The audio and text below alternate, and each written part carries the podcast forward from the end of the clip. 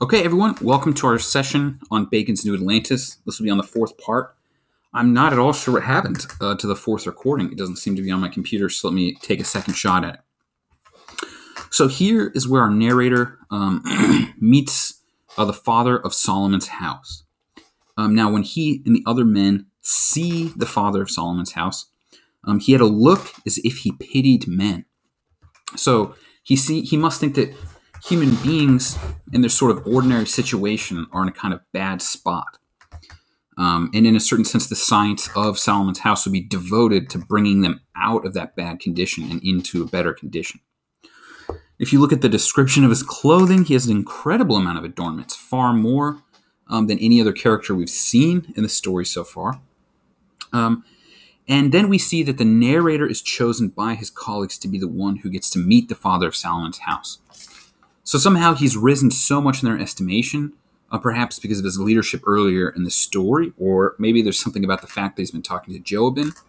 It's not altogether clear, or we don't receive um, a lot of clear indications of why he's chosen exactly, so we have to kind of uh, take it on the basis of what we heard earlier in the story. Okay. So uh, the men have to kiss the hem of the tippet of the um, father of Solomon's house. Um, so a tippet is just like a really big, fancy scarf. Now, um, this might just raise a general question for us. What is the point of big, fancy ceremonies and costumes? Um, are they a waste of time? Um, a question that we could ask in a way is Are we better off today for being much less formal in almost every respect uh, in our lives? Is this an improvement? Is this progress? Or is this a mistake? One thing that we could say, maybe on behalf of Solomon's house, would be something like um, today, maybe a few of the events that we do dress up for in a nice way, maybe would be funerals um, and weddings. So some sort of celebration about life and some sort of um, remembrance of life in addition. That we take these events to be serious. And so our clothing, uh, the reason we would wear nice clothing is to sort of give an outward sign of our inward state um, that sort of announces itself to others. Um, so yeah, now you could say like, yeah, in a certain sense they're arbitrary. And uh, in a way that's right, um, or you could say that they're merely conventional but they are still again like an indication that we're taking something seriously. There's just like um yeah it's a chance to do that. So um, to justify our own lack of formality we'd have to try to show why that kind of seriousness is misplaced or mistaken or something like that. Um, at any rate we see that the father of solomon's house um, says that he will give his greatest jewel knowledge um, and it's knowledge both he says for action and um, of contemplation um, or of causes. So that is to say, practical knowledge on one hand he has, and theoretical knowledge on the other. Now, but as you'll see as we go through Solomon's house, I think you'll be hard pressed to find examples of just causal knowledge that's not somehow subordinated to practical action um, or helping or guiding political life. Um, for instance, like Aristotle um, and Plato, in different parts of their corpus, seem to say that knowledge is something that's intrinsically good to have in and of itself. But it seems like to some extent in Bacon, we see kind of repudiation of that. That no, what are you doing if you're not um, gaining knowledge for the sake of something? Um, yeah, a kind of subordination of theoretical reasoning to the practical. Okay, so let's start to take a look at some of the things that they have in Solomon's house. Um, now, if you turn to page 99, um, in page 100, you'll see um, on one hand that there are underground caves that they use for experiments. Um, and they go down a little bit more than half a mile. Um, that would be 600 fathoms, would be about 0.68 miles. Oh, and they also have high towers up on mountains that are about a mile and, or sorry, half a mile high. That's really tall. Um, the Empire State Building in New York City, for instance, um, is only half the height of this tower um, in Bensalem. Now, um, what do you think might be significant about the fact that the first things that are mentioned are reaching under the earth and looking up into the heavens or the clouds? Yeah, you probably are reminded of Aristophanes' clouds, um, where Socrates did experiments like this and also the informal accusation in the apology. Not the official accusation, but the informal accusation that Socrates brings up, the first accusers, accuse him of looking underneath the earth and up in the heavens or in the clouds. Because at least in the sort of pagan Greek world, that's where the gods would be, up in the clouds or underneath the earth. So there's a way in which that was a kind of impious um, activity, something looked down upon.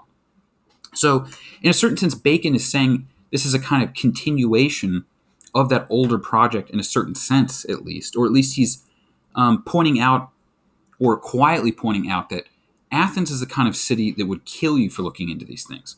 Bensalem, um, the city that we're looking at, is the kind of city that honors these kinds of things, that sort of says this is the highest activity. So, in other words, Bacon proposes a utopia um, that promotes things that Athens would kill Socrates for. Um, and just a kind of thing that you can think about generally, maybe for your final papers or other things, um, is a question of is Bensalem better or worse than Athens? Now, maybe you would think um, mm, they're both bad cities, and you'd rather live in the United States or somewhere else, um, or that they both have some good things or some bad things. But at any rate, they're worth comparing or thinking about on your own. Um, okay, so now let's look at a couple of their experiments that I think help make plausible the possibility that they staged the miracle earlier in the story um, that we looked at in part two. So if you look at page 100, um, you see that they're, or sorry, that they have a kind of mastery of water.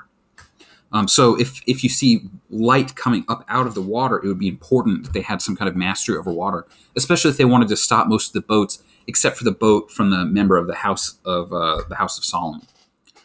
Um, now, if you look at page 105, you also see that they have mastery of light, and this includes mastery over delusion and deceit. Indeed, as we examine these pages, we see that they can manipulate or deceive all of the senses. If you turn back to page 100, um, they can produce frogs and flies um, out of the sky. Um, that is to say, in a certain way, they've prepared themselves to make things that look like biblical plagues if they wanted to. Um, so that that is to say, it's at the very least they have all the tools required if they wanted to fake um, revelation at the beginning of the story. Um, so something else, another emphasis that you see in a lot of different phases of the House of Solomon is a concern with the prolongation of life and the defeat of disease. So it seems like, in a certain sense, one of the things that they want to do is try to live forever. Um, death seems to be a kind of natural necessity, and it was even something uh, indicated to us in the very beginning of the story um, when the narrator discussed them having to prepare to die right before they were saved at Bensalem. So maybe there's a kind of hope that Bensalem can make it so that you no longer have to prepare for death. That does that's not um, at least on the basis of these sort of utopian hopes. Um, fear of death is something that we could remove from human psychology um, because it wouldn't be something we have to worry about anymore. Um, we notice that they can also make special foods and medicines um, with all kinds of effects on human beings. Um, the scholar who made this edition and the interpretive essay in the back of it uh, made a kind of startling suggestion to me that I hadn't thought of.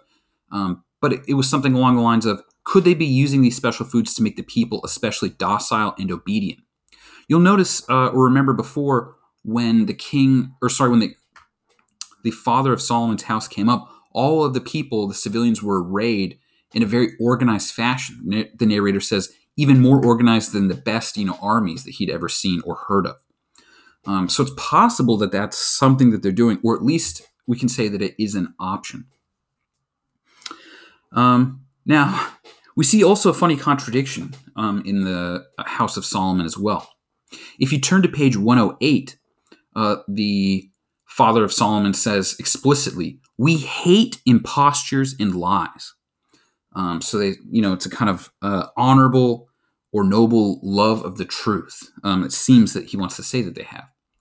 On the other hand, if you look at the bottom of page 109, moving into page 110, he says, We conceal many of our discoveries from the public. They only allow those things to be seen by the public which they think are politically salutary or useful. Um, so that is to say, there's a kind of secret shadow government inside of Bensalem that sort of lives outside of political life, or maybe controls political life silently. That there's a kind of s- centralized authoritarian rule in the background of Bensalem. So this is significant for a lot of reasons. Um, at least one of the reasons would be that despite the fact that Bacon is sort of a member of what we would call Enlightenment thinkers, he evidently does not think that all knowledge should be dispensed or diffused to all human beings, that some types of knowledge are dangerous for everyone to have, and only a few people should know those things and just keep uh, quiet about them.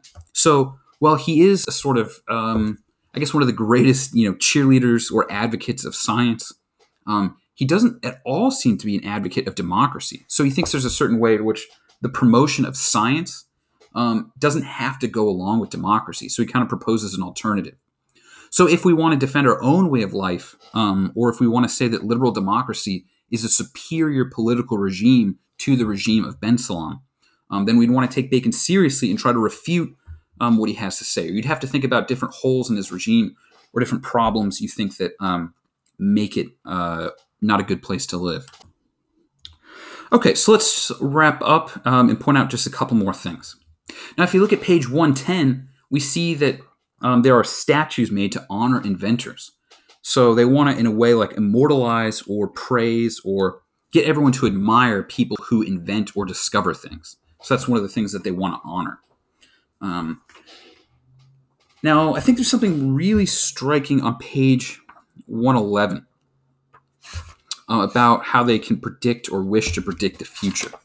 If you look at the top there, he says, and we do also declare natural divinations of diseases, plagues, swarms of hurtful creatures, scarcity, tempests, earthquakes, great inundations, comets, temperature of the year, and diverse other things.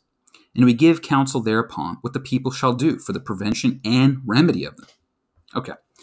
So, I guess in a way, what's striking about that is, in a certain sense, you might say the people of Bensalem have taken a kind of pious stance or attitude um, towards Christianity and towards God.